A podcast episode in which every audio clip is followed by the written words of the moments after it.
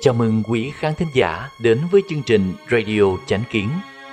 Hôm nay, chúng tôi hân hạnh gửi đến quý vị bài viết có nhan đề Lời khuyên thiện ý và lời khuyên thẳng thắn. Trong lịch sử, có rất nhiều vị quan cẩn thận, can gián trứ danh, có vị rất tâm đầu ý hợp với bậc quân chủ, được quân chủ tán thành và phong thưởng như ngụy trưng của triều đường – Ngược lại, cũng có người bị quân chủ thất sủng, bị tước bổng lộc và bãi quan, như viên khả lập triều Minh. Họ đều là các vị cẩn thận nổi danh, được hậu thế ca tụng là cương nghị, chính trực, không a vua. Tại sao lại có kết cục trái ngược nhau đến như vậy? Chúng ta hãy cùng ôn lại câu chuyện về lời khuyên thiện ý Vị cận thần can gián có tiếng nhất trong lịch sử là Ngụy Trưng. Hoàng đế Đường Thái Tông khen ngợi Ngụy Trưng rằng Ngụy Trưng tùy sự mà can gián lẽ phải, đa số là trẫm thua. Ông ấy như gương sáng rọi chiếu, tốt đẹp, xấu xa, hết thảy đều thấy rõ. Lời can gián của Ngụy Trưng chất chứa sự đồng cảm và xuất phát từ thiện niệm, tuân theo lễ quân thần lời nói cũng dựa trên đạo lý.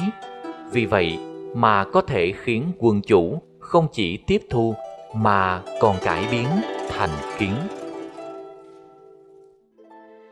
Vào năm trinh quán thứ 10, Hoàng hậu Văn Đức tạ thế.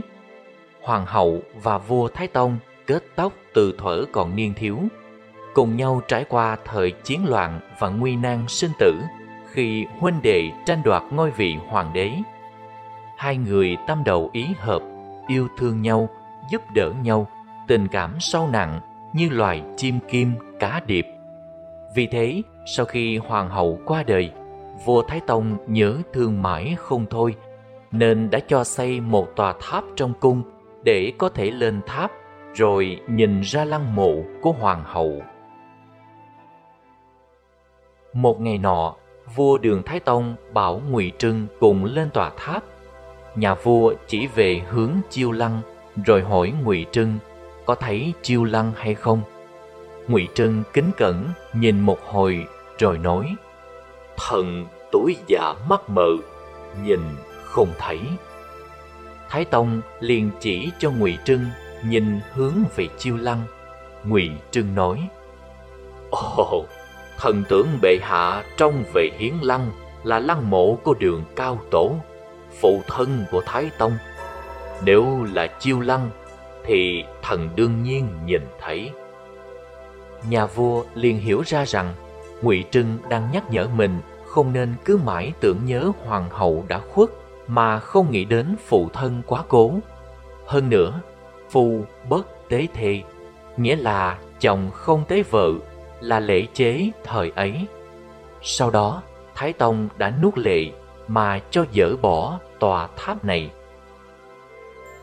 Trong câu chuyện cổ về lời can gián này, Ngụy Trưng đã không thẳng thắn nói rằng Bệ hạ đừng chỉ nghĩ đến hiền thê đã khuất mà quên mất phụ vương quá cố.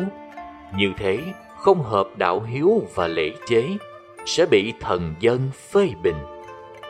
Thay vào đó, ông đã thức tỉnh Thái Tông một cách khéo léo trong đó có cả sự đồng cảm với nỗi thương nhớ ái thê của Thái Tông, lẫn thiện niệm không đành lòng để Thái Tông bị chê trách là không hợp lệ pháp.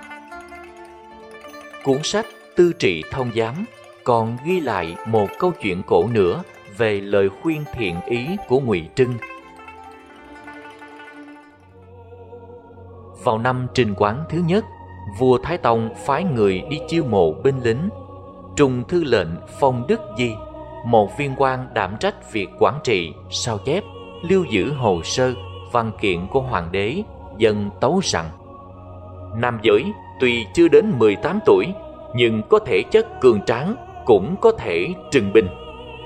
Vua Thái Tông đồng ý, nhưng sau khi mệnh lệnh được ban ra ngụy trưng phản đối việc ký tên chấp hành. Bản tấu được chuyển đi chuyển lại đến bốn lần nhưng ngụy trưng vẫn không ký tên. Thái tông nổi giận đùng đùng cho triệu ngụy trưng vào cung khiển trách rằng nam giới có thân thể cường tráng đều là khai gian tuổi tác để trốn tránh lao dịch trưng dụng họ có gì không thỏa đáng? Tại sao khanh cứ khăng khăng phản đối như vậy? Ngụy trưng đáp, quân đội quan trọng là ở thống lĩnh đúng cách, chứ không phải số người nhiều đến đâu. Bệ hạ chỉ cần trưng dụng người có thân thể cường tráng, rồi thống lĩnh đúng phương pháp là đủ để vô địch thiên hạ rồi. Hà tất phải chiêu mộ cả người trẻ tuổi để thổi phòng quân số vậy. Hơn nữa bệ hạ thường nói phải dùng thành tính để trị thiên hạ, khiến thần dân đều không có hành vi gian lận. Giờ bệ hạ lên ngôi chưa lâu mà đã thất tính nhiều lần rồi. Thái tông kinh ngạc hỏi, ta thất tính như thế nào? Ngụy trương đáp, bệ hạ khi mới lên ngôi đã ban chiếu rằng vùng đồng bằng quang trung được miễn thu tù thuế hai năm, khu vực bên ngoài quang trung được miễn lao dịch một năm. Sau đó, bệ hạ lại hạ lệnh rằng, người đã nộp thuế và đã phục vụ lao dịch, từ năm tiếp sau mới bắt đầu được miễn trừ. Vậy bằng như rút lại những gì đã ban ra cho bách tính, còn bây giờ lại trưng quân nữa, thì bách tính sao không nói lời oán trách cho được? Nghĩa là hiện giờ đã trưng thu thuế má, lại còn trưng quân lao dịch vậy là không nhất quán với chiếu lệnh của bệ hạ. Bên cạnh đó, những người cùng bệ hạ cai quản thiên hạ đều là quan lại địa phương. Việc hành chính hàng ngày đều giao cho họ giải quyết. Vậy mà riêng với nghiệp vụ chiêu mộ binh lính, thì bệ hạ lại hoài nghi có hành vi gian lận. Điều này bất đồng với điều mà bệ hạ gọi là lấy thành tính trị quốc đó. Thái tông nghe xong, vui mừng nói khanh bàn luận về chính sách quan trọng của quốc gia. Đúng là đều đánh trúng ưu điểm. Nếu chính phủ không tuân thủ mệnh lệnh chính sách, thì bách tính cũng không thể tuân theo. Quốc gia làm sao được cai trị tốt chứ? Ta đã phạm sai lầm lớn rồi. Sau đó, thái tông bèn hạ lệnh không chiêu mộ nam nhân nào dưới 18 tuổi nữa. Ngài lại còn ban thưởng cho ngụy trưng một chiếc bình vàng trong câu chuyện này, ngụy trưng trước tiên khẳng định sự cai trị nhân đức của thái tông, sau đó cẩn thận phân tích chỗ mâu thuẫn giữa các mệnh lệnh, chính sách. Nói có đạo lý, có chứng cứ, tuân thủ lễ nghĩa quân thần, không chỉ trích theo cảm tính. Đây chính là lời khuyên thiện ý. Sau đây là câu chuyện về lời khuyên trung thực, nhưng chưa đủ thiện. Viên khả lập tự là lễ khanh, hiệu tiết hoàng, là một vị quan đại thần thanh liêm chính trực của nhà Minh. Ông danh vang xa gần, là không sợ quyền thế và xử án công bằng. Từng vì lời can gián thẳng thắn mà bị vua Minh Thần Tông cắt lương bổng và tước chức vị. Hai cuốn sách Tiết Hoàng Viên Công Hành Trạng của Đồng Kỳ Sương và Tuy Châu Chí của Trình Chính Tính chép rằng, vào thời vạn lịch, quan ngự sử viên khả lập ở huyện nhâm dần tấu thư lên hoàng đế rằng, mấy năm nay, triều đình có nhiều tranh cãi, ngôn từ kịch liệt mà chọc giận thánh thượng, dẫn đến không dưới một trăm hạ thần bị phế trước. Những người này đều là bệ hạ trưng dò ý kiến, đều là những người có công truyền bá mệnh lệnh chính sách, phát triển quốc gia giờ bệ hạ lại coi họ là kẻ giả vờ chính trực, mua danh tìm dự. Vậy thì, khi những người bệ hạ xem là giả vờ chính trực ấy đều bị phế trước rồi, thì những kẻ không chính trực thực sự sẽ vào triều. Người bị bệ hạ xem là mua danh cầu dự thì bị khiển trách, còn kẻ thực sự đã mất hết danh dự lại được trọng dụng. Bách tính an lạc, khốn khó thế nào?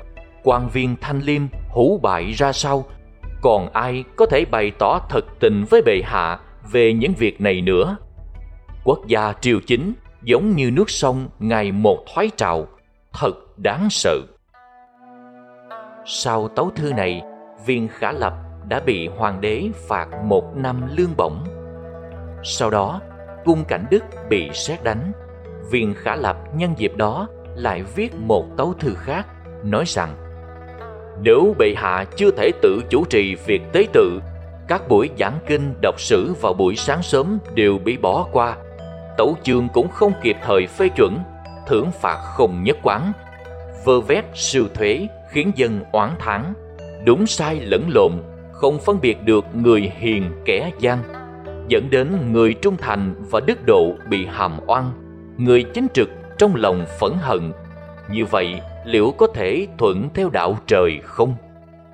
Tấu thư dâng lên và viên khả lập bị bãi quan về làm thường dân. Câu chuyện này có ý nói rằng, mặc dù viên khả lập có dũng khí can gián thẳng thắn, nhưng ngôn từ thể hiện rõ sự chỉ trích quân chủ ngu muội làm trái đạo trời. Ngôn từ không hợp lễ như vậy rất khó đạt được mục đích phò tá triều chính. Đây chỉ có thể nói là lời khuyên thẳng thắn, chứ không phải là lời khuyên thiện ý. Những người nói sự thật thường không được ưa chuộng, gọi là trung ngôn nghịch nhĩ. Nói lời thật là một đức tính tốt, nhưng tại sao nhiều người đương quyền không nghe lọt lời can gián? Ngoài nguyên nhân ở bản thân người đương quyền ra, đôi khi còn do người nói sự thật, cho rằng mình biết sự thật mà mạnh miệng nói thẳng, hoặc không hiểu được tình cảnh của người đương quyền mà lấy nhận thức của mình làm tiêu chí để phán đoán, cho rằng người sai mình đúng, thậm chí còn có tâm tranh đấu muốn đối phương phải nhận sai lầm, khiến đối phương sinh ra cảm xúc phụ diện, cũng làm giảm độ tín nhiệm của chính mình. Bởi vậy, trước tiên hãy tích đủ thiện tâm cùng tâm thái tường hòa, cân nhắc xem người khác có thể chịu đựng được không, có hại gì cho người khác không, thì tự nhiên lời nói thật sẽ dễ tiếp nhận hơn, mới có thể đạt được mục đích quyên can thiện ý và trợ giúp mệnh lệnh chính sách.